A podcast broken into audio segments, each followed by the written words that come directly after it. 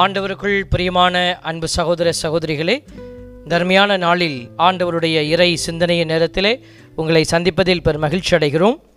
திருமுழுக்கு யாவானுடைய ஒரு சிறப்பான நாள் அவர் ஆண்டவருக்காக பாடுகளை ஏற்றுக்கொண்ட ஒரு நாளில் ஆண்டவருக்காக பாடுகளை ஏற்றுக்கொண்டிருக்கிற அநேகர் இதோ எங்களுக்கு முன்பாக இருக்கிறீர்கள் என்பதை நாங்கள் அறிவோம். ஆண்டவருடைய திட்டத்திற்காக உழைக்கிற பிள்ளைகள் மறைவாக கடவுளுடைய மகிமை விளங்க எத்தனையோ தளத்திலே வேலை செய்து கொண்டிருக்கக்கூடிய பிள்ளைகள் அநேகருக்கு உதவிக்கரம் நீட்டுகிற பிள்ளைகள் உங்களுடைய துன்பத்தை துயரத்தை அமைதியாக ஆண்டவரோடு கடந்து சென்று கொண்டிருக்கிற பிள்ளைகள் எங்களுக்கு முன்பாக சாட்சிகளாக இருக்கிறீர்கள் என்பதை நாங்கள் அறிவோம். ஆகவே இந்த அருமையான நேரத்தில் உங்களையும் ஆண்டவருடைய அந்த மறை சாட்சியின் நிலையில் வைத்து நாங்கள் பார்த்து பாராட்டுகிறோம். அன்புக்குரியவர்களே ஆண்டவருடைய வார்த்தை ஒவ்வொரு நாளும் நம்மோடு கூட பேசி கொண்டிருக்கிறது. சிறு பிள்ளைகளை தொடுகிறது. அநேக பெரியவர்களை அது ஆழமாக பாதிக்கிறது. இதெல்லாம் வார்த்தையினுடைய வல்லமையை அது வெளிப்படுத்துகிற காரியம். ஆகவே இந்த அருமையான நாளிலே நாம் ஆண்டவருக்கு உகந்த பிள்ளைகளாக மாறுவதற்கு இந்த நாளில் ஒரு அடையாளமாக கொடுக்கப்பட்டிருக்கிற திருமுழுக்கு யோவானை நாம் முன்வைத்து ஒரு சிந்தனையை நாம் கடந்து செல்வோம். பைபிளில் வந்து நிறைய கருத்து கான்செப்ட்ஸ் உண்டு. அந்த கான்செப்ட் வழியாக நம்ம என்ன செய்யலாம்? பயணிக்கலாம். பாவம் கோபம் மன்னிப்பு இதெல்லாம் வந்து கான்செப்ட்ஸ் சில நேரத்தில் பைபிளில் நிறைய பார்க்குறோம் நிறைய இடத்துல பார்க்குறோம் கேரக்டர்ஸ் சில கேரக்டரை கடவுள் வந்து பிரமாதமாக கொடுத்துருப்பார். அந்த கேரக்டருடைய அடையாளங்கள் இன்னும் ஆழமாக நம்மக்கிட்ட பேசணும். நம்முடைய திரு அவையில் கூட புனிதர்கள் என்று ஒரு பெரிய லிஸ்ட் நம்ம வச்சுருக்கிறோம். அது எதற்காக வைத்திருக்கிறோம் என்ன அப்படின்னா அவங்கள்ட்ட வழிபடுறதுக்காக இல்லை. அவங்கள கடவுள் நிலையில் நம்ம உயர்த்தி வச்சு கடவுளை வந்து நம்ம கீழே வைக்கிறதுக்காக இல்லை. கடவுளுடைய திட்டத்தின்படி அவங்க செயல்பட்ட கேரக்டர்ஸ் அந்த கேரக்டர் ஸ்டடி அப்படின்வாங்க இப்போ நீங்கள் ஒரு திரைப்படம் பார்க்குறீங்கனாக்கா அதில் ஒவ்வொரு கேரக்டரும் ரொம்ப முக்கியமாக இருக்கும். அந்த டைரக்டர் என்ன பண்ணுவாங்க அந்த ஒவ்வொரு கேரக்டருக்கும் ஒரு அழுத்தம் கொடுப்பாங்க. ஒரு சிறிய கேரக்டராக இருந்தாலும் அந்த கேரக்டரில் வந்து ஒரு ட்விஸ்ட் வச்சுருப்பாங்க. இப்படியெல்லாம் திரைப்படத்தில் நம்ம பார்க்கலாம். ஆண்டவர் எழுதியிருக்கிற இந்த விவிலியம் என்கிற ஒரு பெரிய ஒரு நாடக மேடை இது. அவருடைய திட்டத்திற்காக மீட்பு காரியங்களுக்காக அவர் நிறைய காரியத்தை அவர் செயலாற்றி கொண்டே இருந்தார். ஏற்கனவே நாங்கள் மாதா தொலைக்காட்சிக்காக பேசிய அந்த கம்யூனிகேஷன் டேவுக்காக நாங்கள் பேசிய ஆராதனையில் சொல்லியிருந்தோம். இது கதைகளின் கதையின் தொகுப்பு தான் இது. ஒரு மெயின் கதை இருக்குது.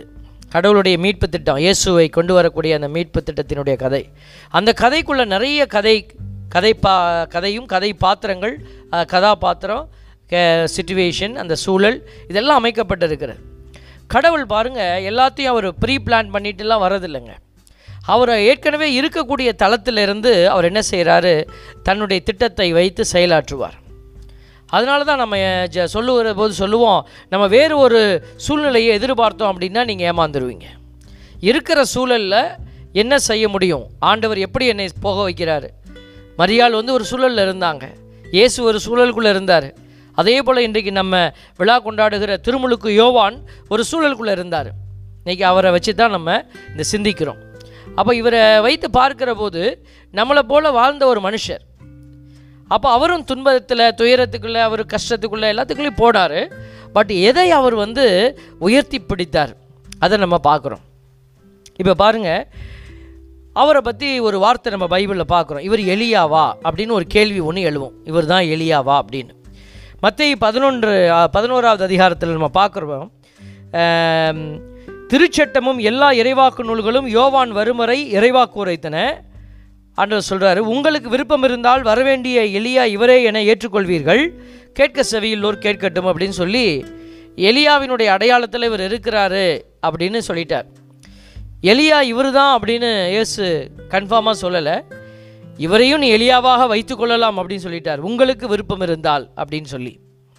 அடுத்ததாக அவர்கிட்டயே போய் கேட்குறாங்க யோவான செய்தி ஒன்றாவது அதிகாரத்தில் பத்தொன்பதாவது இறைவசனத்திலேருந்து நம்ம வாசித்தோம்னாக்க எருசலேமில் உள்ள யூதர்கள் குருக்கள் குருக்களையும் லேவியர்களையும் யோவானிடம் அனுப்பி நீர் யார் என்று கேட்டபோது அவர் நான் மெஸ்ஸியா அல்ல என்று அறிவித்தார். மெஸ்ஸியா இவர்தானா? அப்படின்னு அவங்க தேடிக்கிட்டு இருக்கிற நேரத்தில் அவர் இல்லைன்றார் இதை அவர் வெளிப்படையாக கூறி மறுக்காமல் ஒப்புக்கொண்டார். வேஸ் வெரி ஓப்பன் அடுத்தது பாருங்கள் அப்படியானால் நீர் யார்? நீர் எளியாவா அடுத்த டவுட் இவங்களுக்கு. நீ என்று அவர்கள் கேட்க அவர் நான் அல்ல என்றார். அவர் மறுத்துட்டார். நீர்தான் வரவேண்டிய இறைவாக்கினரா? என்று கேட்டபோதும் அவர் இல்லை என்று மறுமொழி கூறினார். அவர்கள் அவரிடம் நீர் யார்? எங்களை அனுப்பியவர்களிடம் நாங்கள் மறுமொழி சொல்லியாக வேண்டும். எனவே உம்மை பற்றி என்ன சொல்கிறீர்? என்று கேட்டார்கள். கடைசியில் கெஞ்ச ஆரம்பிச்சிட்டாங்க. அவங்கள அமிச்ச அந்த யூதர்கள் பெரிய பெரிய தலை ப பதவியில் இருக்கிறவங்ககிட்ட போய் நம்ம ஏதாவது சொல்லணுமே. அதனால் ஐயா ஏதாவது சொல்லியா நான் யார் யா நீனு? அப்படின்னு கேட்க ஆரம்பிச்சிட்டாங்க.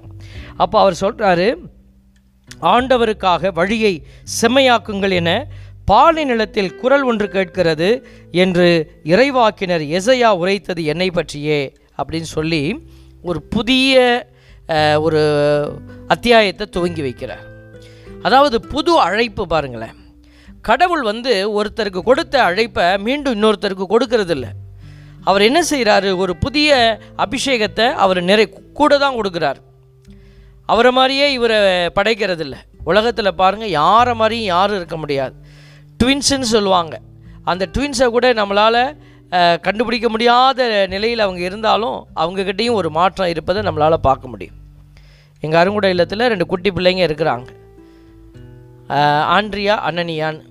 அவங்க ரெண்டு பேரும் ஒரே மாதிரி இருப்பாங்க. அவங்க அம்மா வேணும்னே ரெண்டு பேர்த்துக்கு ஒரே ட்ரெஸ்ஸு தான் போட்டுட்டு கூட்டிகிட்டு வரும். ஏன்னா நமக்கு அடையாளம் தெரியாது. அவங்ககிட்ட தான் கேட்குறது எப்படி இந்த பிள்ளைகளை அடையாளம் கண்டுறீங்க ஆண்ட்ரியா வந்துச்சுன்னா நாங்கள் அனனியான்னு கூப்பிடுவோம். அது சொல்லுவோம் நான் ஆண்ட்ரியா அப்படின்னும். அனனியாட்ட போய் ஆண்ட்ரியானம்னா அது நான் ஆன் ஆண்ட்ரியா அப்படின்னு. இப்படி மாற்றி மாற்றி சொல்லுவாங்க. பாருங்க அப்போது அந்த அடையாளம் அதில் கூட நம்ம சில அடையாளத்தை நம்ம பார்க்கலாம். அவங்களுக்கு ஒரு அண்ணன் இருக்கிறான். அந்த பையனை கூப்பிட்டு கேட்டேன் இங்கே வாடா. எப்பட்றா உன் தங்கச்சிகளை நீ அடையாளம் காண்ற? அப்படின்னு கேட்டேன். அவன் சொன்னான் ஒரு பாப்பாவுக்கு மூஞ்சி புஷ்ஷுன்னு இருக்கும் ஒரு பாப்பாவுக்கு மூஞ்சி சப்பையாக இருக்கும் அப்படின்னா. சப்பையாக இருக்கும்னா இந்த இந்த கண்ணம் கொஞ்சம் ஒட்டி இருக்கும். ஒரு ஒரு பிள்ளை ஒரு பாப்பாவுக்கு கண்ணம் குஸ் புஷ்ஷுன்னு இருக்கும்னா. அவன் சொன்னதுலேருந்து தான் நானும் உத்து உத்து பார்த்தேன். அப்படி தான் இருக்குது அவன் ஒரு அடையாளம் வச்சுருக்கான். தங்கச்சியை கண்டுபிடிக்கிறதில்ல தேவ பிள்ளைகளே கடவுள் பாருங்கள் எல்லாத்துலேயும் ஒரு வித்தியாசத்தை கொடுத்தாரு. ஒரு அருமையான வித்தியாசம். அதனால தான் ஒவ்வொரு குழந்தையும் சிறப்பு கடவுளுடைய பார்வையில். அதான் சொல்லுவாங்க every child comes with a message என்ன மெசேஜ் தெரியுங்களா? காட் லவ்ஸ் திஸ் வேர்ல்டு இன்னமும் கடவுள் இந்த உலகத்தை அன்பு செய்துட்டா இருக்கிறாரு அப்படிங்கிறத உணர்த்துகிற வார்த்தையோடு தான் இந்த குழந்தைகள் வந்து பூமியில் உதித்துக்கிட்டே இருக்குது போன ப்ரோக்ராமில் கூட லிம்போ அப்படிங்கிறத பற்றி நாங்கள் பேசினோம். அது ஒரு செத்து போன டாபிக் தான் வச்சுக்கோங்களேன். லிம்போவை பற்றி நம்ம திருச்சி போய் இப்போலாம் அதையே அதை யோசிக்க விரும்பலை. அதை விட்டுருச்சு. கடவுளுடைய இறக்கம் பேரிறக்கம் அப்படின்னு அதை விட்டுட்டாங்க. ஆனால் நாங்கள் சொன்ன செய்தியை நிறைய பேர் உள்வாங்கி இருக்கிறீங்க மிக்க மகிழ்ச்சி. நம்ம அந்த செய்தியில் சொன்னது என்னென்னா நீங்கள் கில்ட்டி கான்ஷியன்ஸுக்குள்ளே உள்ளே வரணுங்கிறது நம்முடைய நோக்கம் அல்ல. ஒரு சில பேர் ரொம்ப வருத்தப்பட்டீங்க. எங்களுக்கு இப்படியெல்லாம் நடந்திருக்கு அப்படின்னு. நாங்கள் சொல்லுகிற செய்தி அந்த குழந்தையை நம்ம வந்து ஏதோ ஒரு சூழலில் ஏதோ ஒரு தவறு நடந்தது உண்மைதான். ஆனால் நம்ம என்ன செய்யணும்னா கடவுளுடைய பேரிரக்கம் அதுதான் திரு அவை நமக்கு சொல்லி கொடுக்குது. கடவுளுடைய பேரிரக்கம் வந்து அந்த குழந்தைகளை தாங்கிக்கிட்டு தான் இருக்குது. கடவுளுக்கு தெரியாதா? நமக்கே வந்து புரிகிற போது கடவுளுக்கு புரியாதா? நம்ம எதுக்கு முயற்சி எடுக்கிறோம்? இ- நம்ம பக்கமாக ஏன்னா நம்ம அந்த காரியத்துக்குள்ளே இன்வால்வ் ஆகிட்டோம் அதனால் இப்போ நான் பூசை வ- வைக்கிறேன்னு ஒருத்தட்டேருந்து நூறுரூவா வாங்கிட்டேன் அப்படின்னா அதுக்கு நான் பூசை வைக்கணும். நான் அந்த பொறுப்பை எடுத்துக்கிட்டேன்னா அந்த செயலை செய்யணும். அதே போல் அந்த காரியத்தில் கூட ஒரு குழந்தையை குறித்த காரியத்தில் அதனுடைய வாழ்வோ சாவோ அதில் நம்ம பங்கெடுத்துட்டோம் அப்படின்னா அதற்கு நாம் நம்மால் முடிந்த உதவியை நம்ம செய்யணும். நம்மால் முடிந்த ஜெபத்தை நம்ம கொடுக்கணும். அதைத்தான் நம்ம அங்கே சொல்ல விரும்பினது. அதை நிறைய பேர் உணர்ந்து கொண்டு இருக்கிறீங்க உங்களை பாராட்டுகிறோம். நீங்கள் ஒரு திருப்பள்ளி வச்சு ஆண்டவர்கிட்ட வல்லமையாக ஜெபிச்சு ஒப்பு கொடுத்துட்ட பிற்பாடு கண்ணில் கண்ணீர் வரக்கூடாது. ஒப்பு கொடுக்காதவர்களுக்கு ஏதோ வந்து நடந்துச்சு அப்படியே மறந்துட்டோம் அப்படின்னு இருக்கிறவங்களுக்கு நம்ம அழுத்தி சொல்கிறோம் ஒரு திருப்பலி ஒப்பு கொடுத்துட்டேன் அந்த குழந்தைக்காக அப்படின்னு சொல்கிறவங்க என்னத்தை நினைக்கணும்னா கடவுளுடைய பேர் இறக்கம் அந்த குழந்தைக்கு மீட்பளிச்சிருக்கு. அப்போ என்ன செய்யணும்? அந்த திருப்பலிக்கு பிறகு நீங்கள் மகிழ்ந்து கலிகூறணும் கடவுளுக்கு நன்றி செலுத்தணும். அந்த குழந்தையை பொறுத்த மட்டும் நீங்கள் ஆண்டவருக்கு நன்றி செலுத்திட்டே இருக்கணும். அப்போது அந்த குழந்தை மகிழ்ந்து அந்த குழந்தையினால் உங்களுக்கு குடும்பத்துக்கு ஆசீர்வாதம் கிடைக்கும். எங்கள் அன்பு இப்போ சகோதர சகோதரிகளே இதெல்லாம் வந்து நம்ம நம்மளுடைய ஆத்மாவினுடைய பக்கமாக இருந்து தான் நம்ம பேசிக்கிட்டே இருக்கிறோம். ஸோ இந்த நேரத்தில் கூட நம்மளுடைய திருமுழுக்கு யோவான் பாருங்க முன் முன்னுரைக்கப்பட்ட ஒரு அடையாளமாக இருக்கிறார். பைபிளில் நிறைய இடத்துல பார்க்குறோம். மலாக்கி மூன்று ஒன்றில் பார்க்குறோம். இதோ என் நான் என் தூதனை அனுப்புகிறேன். அவர் எனக்கு முன் வழியை ஆயத்தம் செய்வார். அப்பொழுது நீங்கள் தேடுகிற தலைவர் திடீரென தம் கோவிலுக்கு வருவார். நீங்கள் ஆவலுடன் எதிர்பார்க்கும் உடன்படிக்கையின் தூதர் இதோ வருகிறார் என்கிறார் படைகளின் ஆண்டவர். எக்ஸாக்டாக நமக்கு சொல்லப்படலைனாலும் இந்த அடையாளங்கள் காணப்படுது. இசையா நாற்பது மூணு சொல்லுது குரலொலி ஒன்று முழங்குகிறது. பாலை நிலத்தில் ஆண்டவருக்காக வழியை ஆயத்தமாக்குங்கள். பால் நிலத்தில் நம் கடவுளுக்காக நெடுஞ்சாலை ஒன்றை சீராக்குங்கள். பாலை நிலத்தில் குரல் ஒன்று முழங்கி கொண்டிருக்கிறதுன்னு சொன்ன அந்த வார்த்தையினுடைய ஆழத்தை இதோ இந்த திருமுழுக்கு யோவான் நிறைவு செய்கிறத நம்ம பார்க்குறோம். அப்போ இந்த இறைவாக்கினர்கள் முன்னுரைச்சிருக்கிறாங்க. ஒவ்வொரு இந்த இந்த சிறப்பான கேரக்டர்ஸுக்கு மட்டுமில்லை கடவுள் எல்லா குழந்தைகளுக்கும் ஒரு திட்டம் வைக்கிறார் முன்னுரைக்கிறார். ஹியர் இஸ் மை சைல்டு அப்படின்னு கொடுக்குறாரு நமக்கு. அப்போது எல்லா குழந்தைகளும் முன்னுரைக்கப்பட்ட செய்தியோடு வருது. அதனால தான் நம்ம என்ன செய்கிறோம்? இந்த குழந்தைகளை நம்ம ஈஸியாக கலைச்சிடக்கூடாது. அதுக்காக அதுக்காக கஷ்டப்பட்டு கலைக்கலாமான்னு கேட்டுறாதீங்க. திருச்சபையில் அதுக்கு பர்மிஷன் கிடையாது. அது குழந்தைகள் கலைக்கப்படக்கூடாது. ஆகவே இந்த அருமையான நேரத்தில் நம்ம யோசிக்கிற விஷயத்தினுடைய ஆழம் என்னென்னா கடவுள் ஒவ்வொருவரையும் தெரிந்தெடுக்கிறார். அதுதான் பாருங்க அந்த திருமுழுக்கு யோவான் வந்து வந்த உடனே முதன் முதல்ல அவருடைய அடையாளம் எப்படி இருந்துச்சுன்னா அவர் வந்து திருமுழுக்கை பெற்றவராக இருக்கிறார். குழந்தை பிறந்த உடனே நம்ம குழந்தைக்கு கொடுக்குற அபிஷேகம் குழந்தை ஞானஸ்தானம். அந்த குழந்தை ஞானஸ்தானம் பெறுகிற அபிஷேகமான நிகழ்வு. இது முத முதல்ல குழந்தையா ஞானஸ்தானம் வாங்கினவர் யார்? நம்ம திருமுழுக்கு யோவான். பாருங்கள் லூக்கான செய்தி ஒன்று நாற்பத்தி ஒன்றில் பார்க்குறோம். மரியாவின் வாழ்த்தை எலிசபெத்து கேட்டபொழுது அவர் வயிற்றில் இருந்த குழந்தை மகிழ்ச்சியால் துள்ளிற்று. எலிசபெத்து தூயாவியால் முற்றிலும் ஆட்கொள்ளப்பட்டார். அப்போது தூயாவியால் முதன் முதல்ல திருமுழுக்கு பெற்ற ஒருத்தர் உண்டுன்னா அது நம்ம திருமுழுக்கு யோவான் தான். அதனால தானோ என்னமோ தெரியல அவர் திருமுழுக்கினுடைய அபிஷேகத்தை முதன் முதல்ல இன்ஸ்டிடியூட் பண்ணுறாரு ஆரம்பிச்சு வைக்கிறார். திருமுழுக்கு பெற்றவர் இவர் தான் திருமுழுக்கு தந்தவரும் இவர் தான் பாருங்கள் அதுதான் பைபிளில் நம்ம பார்க்குறோம். பாலை நிலத்தில் குரல் ஒன்று ஒழிக்கிறது திருமுழுக்கு யோவான் பாலை நிலத்திற்கு வந்து பாவ மன்னிப்பு அடைய மனம் மாறி திருமுழுக்கு பெறுங்கள் என்று பறைசாற்றி வந்தார். நீ பாவ மன்னிப்பு பெறணும்னா அது அடையாளத்தில் காட்டு. அதனால தான் அன்றைக்கே நான் சொல்லியிருக்கிறேன் திருமுழுக்கு வாங்காத சில பேர் நான் இயேசுவை ஏற்றுக்கொண்டேன் என்று சொல்லிக்கொண்டு நீங்கள் காலங்காலமாக இருக்க முடியாது. அதுக்கு ஒரு நேரம் உண்டு. ஒரு முடிவு எடுக்கணும். அந்த முடிவெடுத்து இந்த திருமுழுக்கினுடைய ஆசீர்வாதத்திற்குள்ளே உள்ளே வந்தால் தான் நம்ம அந்த அந்த முழுமைக்குள்ளே வரும் அதனால தான் நம்மளுடைய திரு அவையில் திருமுழுக்கு பெறாதவர்களுக்கு நம்ம நட்கருணை பகிர்வது கிடையாது. மற்ற அருட்சாதனங்கள் எதையும் நம்ம கொடுக்க முடியாது. அவங்க விரும்பலாம் கொடுக்க முடியாது. ஆகவே தான் சொல்லுகிறோம் இது ஒரு அஹ், ஆசீர்வாதத்தினுடைய முதல் தளமாக இருக்கிறது இந்த திருமுழுக்கினுடைய அடையாளம். அப்போது அவர் எப்படிப்பட்ட அடையாளத்தை அந்த இடத்துல வைக்கிறார்? மனமாறுதலுக்கான அடையாளம் திருமுழுக்கு. சான்று எழுதி கொடுக்குறோம். ஆண்டவரே நான் இப்படி தான் இருப்பேன் அப்படின்னு. திருமுழுக்கினுடைய ஆழம் அதுதான். ஆகவே இந்த திருமுழுக்கை கடவுள் திருமுழுக்கு யோவான் வந்து அவர் கொடுக்கிற போது மக்களுக்கு மனமாறுதலையும் உள்ளே வைத்து கொடுக்குறாரு. அப்போ பார்த்தீங்கன்னா இந்த திருமுழுக்கு யோவானுடைய கேரக்டர் வந்து ஒரு எலியாவை போல ஒரு கேரக்டர் இல்லை இறைவாக்கினரை போல கேரக்டர் இல்லை எல்லாம் முடிஞ்சிருச்சு. அப்போ ஒரு புதிய இரண்டையும் கலந்த ஒரு கலவையாக அவர் உள்ளே வரார் அதுதான் பைபிளில் சொல்லியிருக்கு ரோமையர் எட்டு முப்பதில் ஆண்டவர் யாரை முன்குறித்து வைக்கிறாரோ அவங்களை அழைக்கிறார். அழைத்தோரை தமக்கு ஏற்புடையோராக்கி இருக்கிறார். தமக்கு ஏற்புடையோரானோரை தம் மாட்சியில் பங்கு பெற செய்கிறார். திருமுழுக்கு யோவானுக்கு மட்டும் இல்லை இது நமக்கும் அப்படிதான். கடவுள் என்ன செய்யிருக்கிறார் உங்களை முன்குறித்தாரு. அதனால தான் நீங்கள் தாயின் கருவில் நீங்கள் உருவானீங்க. அழைத்திருக்கிறார் உங்களை. உங்களை ஏற்புடையோராக்கி இருக்கிறார். ஏற்புடையோரானோரை அவர் என்ன செய்வார்னா மாட்சியில் பங்கு பெற செய்ய போகிறார். அதனால தான் நம்ம அந்த திருமுழுக்கு யோவான் எப்படி அந்த திட்டத்தை உணர்ந்து அந்த திட்டத்தின்படி போனாரோ அதே போல் நாமும் போகணும். அந்த அழைப்பு அந்த எந்த க- நிலைக்கு கடவுள் என்னை அழைச்சாரு? வெறுமனை குடும்பத்திற்குள்ளே நம்ம முடங்கி போயிடக்கூடாது. குடும்பம் என்கிறது ஒரு பேஸ் நான் தான் சொல்லுவேன். நான் வந்து ஒரு கு- ஒரு மறைமாவட்ட குரு. மறைமாவட்டத்தில் ஒரு குருவாக இருக்கிறேன் என்பது ஒரு பேஸ் இந்த அடிப்படையை வைத்துக்கொண்டு நம்ம என்ன செய்யணும்? ஆண்டவருடைய திட்டத்திற்காக ஓடி உழைச்சிக்கிட்டே இருக்கணும். மறை மாவட்டத்தினுடைய திட்டம் என்பது செகண்டரி. ஆண்டவரோட ஆண்டவர் தான் முதல்ல நம்மளை அழைக்கிறார். அதனால தான் சொல்கிறோம் குடும்பம் என்பது வருகிற போது முதல்ல கடவுள் அப்புறம் குடும்பம். அதுக்காக நம்ம கடவுள்னா ஓடி போய் கோயிலில் உட்காந்திக்கன்னு சொல்லலை. செய்கிற எல்லாவற்றிலும் கடவுளுடைய காரியம் முதன்மையாக இருக்கணும். சபைகள் சபைகளில் அருட்கண்ணியர்கள் நிறைய பேர் இருக்கிறோம். முதல்ல அழைக்கப்பட்டவருக்கு என்ன செய்கிறோம் அதை தான் நம்ம பார்க்கணும். ரெண்டாவது சபை வரணும். சபையை நம்ம விட்டுடணும்னு சொல்லலை. மறைமாவட்டத்தை விட்டுடணும்னு நான் சொல்லலை. ஆனால் எது முதன்மை பெற வேண்டும்? அதை தான் நம்ம பத்து கட்டளையில் நம்ம சொல்கிறோம் எல்லாவற்றிற்கும் மேலாக சர்வேஸ்வரனை அன்பு செய்வது. எல்லாவற்றிற்கும் மேலாக.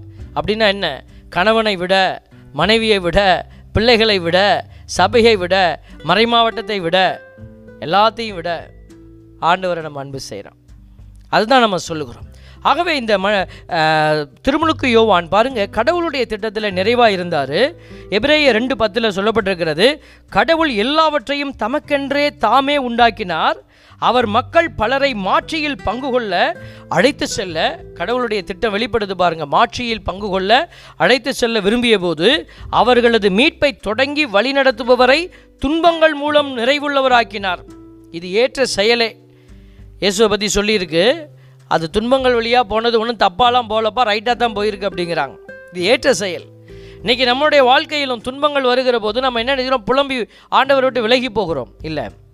திருமுழுக்கு யோவானுக்கு தலை வெட்டப்பட்டது நம்ம பார்க்கலாம். ஐயோ இப்படி வெட்டி விட்டாங்களேன்னு நம்ம ஃபீல் பண்ணலாம். ஆனால் அது ஏற்ற செயல்.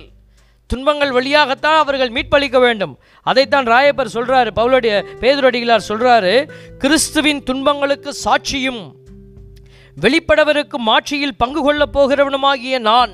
பாருங்க அவரு தன்னை எப்படி ஆண்டவருடைய அந்த துன்பத்திற்கு சாட்சியாக உட்படுத்துகிறார் ஒன்று பேதொரு ஐந்து ஒன்றை நான் வாசித்து கொண்டு இருக்கிறேன் கிறிஸ்துவின் துன்பங்களுக்கு சாட்சியும் வெளிப்படவருக்கும் மாட்சியில் பங்கு கொள்ளப் போகிறவனுமாகிய நான் உடன் மூப்பன் என்னும் முறையில் உங்களுக்கு கூறும் அறிவுரை.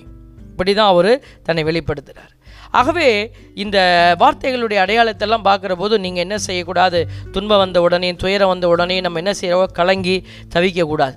பயம் வந்துடுது நிறையா பேருக்கு. பயம் வந்த உடனே என்ன செய்கிறாங்க புலம்பி தவிக்க ஆரம்பிச்சிடறாங்க யார் யார்ட்டையாவது ஃபோன் பண்ணலாமா? எந்த பாஸ்டர்கிட்ட பேசலாம்? எந்த ஃபா பாதிரியார்கிட்ட பேசலாம்? எந்த பைபிள் தூக்கிட்டு போகிற பிரதர்கிட்ட பேசலாம்? பாருங்கள் எல்லாரும் நல்ல சரியான தளத்தில் இல்லை. அதனால் நீங்கள் முதல்ல கை தூக்க வேண்டியது ஆண்டவர்கிட்ட ஆண்டவர் உனக்கு உதவியை அனுப்பி வைப்பார். இதோ இந்த திருமுழுக்கு யோவான் வந்து கடவுளை நம்பி இருந்தார். கடவுளுடைய காரியத்தில் கருத்தாக இருந்தார். அதனால தான் இயேசு அவரால் கண்டுபிடிக்க முடிந்தது. அப்படிப்பட்ட திருமுழுக்கு யோவானை பின்பற்றி நம்ம போகணும். மனுஷனை நோக்கி ஓடுவதல்ல.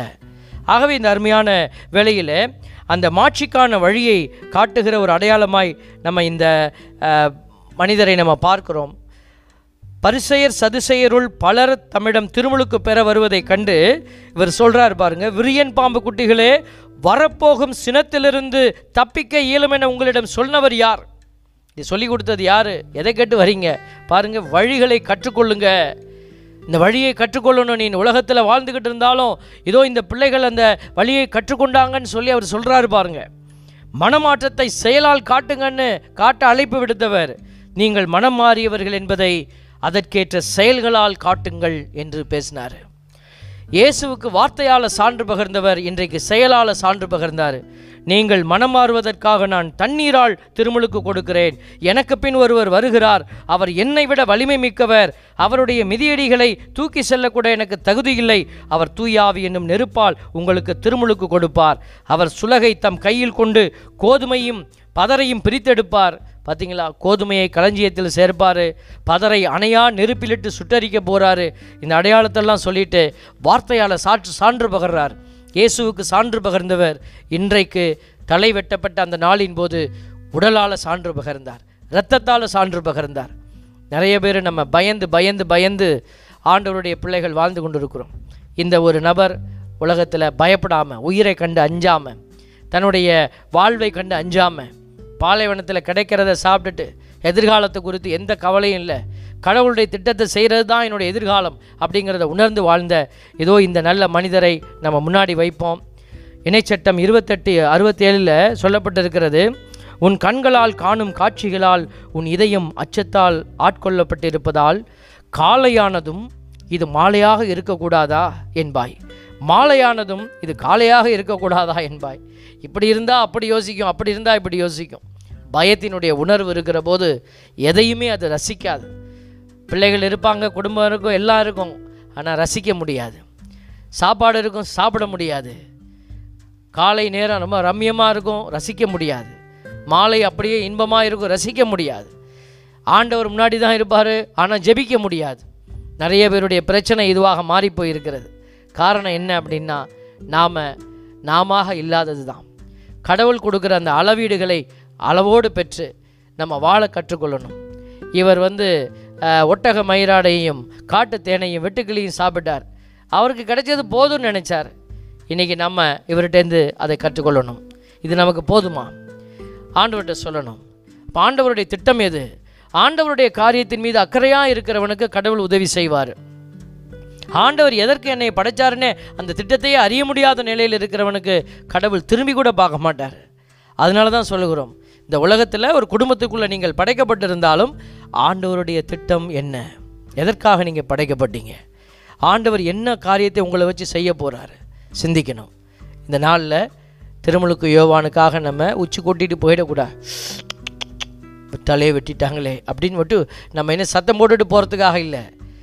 இந்த செய்தி நம்முடைய இதயங்களுக்குள்ளே கடந்து சென்று நான் எப்படிப்பட்ட சாட்சிய வாழ்வை ஆண்டவருக்கு கொடுக்க விரும்புகிறேன். சிந்திப்போம். ஆண்டவர்கிட்ட சிந்திக்கிற பிள்ளைகளை அவர் பலப்படுத்துவார். ஆமென்.